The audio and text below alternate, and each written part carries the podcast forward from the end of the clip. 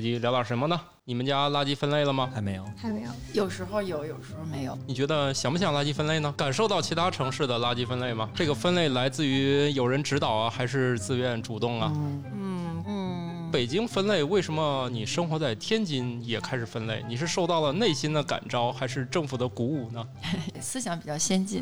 我是慕容甜甜，兰夫，感冒我是半只土豆，你们正在收听的这个节目呢，是一档叫做《生活漫游指南》的节目，是一群不靠谱的、不得不生活下去的人做的一个生活漫游节目。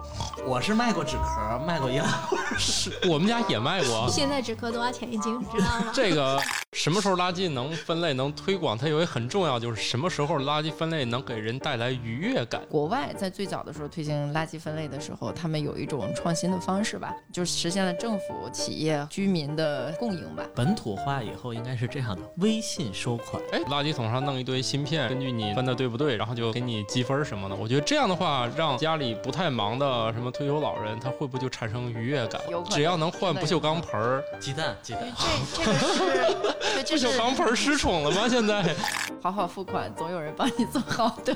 关于零浪费餐厅这么一个事儿，非常时髦的问题是吧？我们如何让垃圾变得又有用又时尚？给你们出题，你们看怎么解决？我们先解决出于怎么去处理。铁锅炖自己。太难了。 为了避免食材本身的浪费，你们有什么想法呢？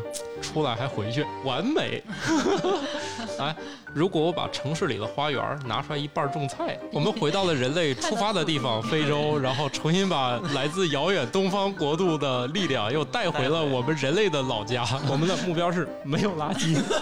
生活漫游指南。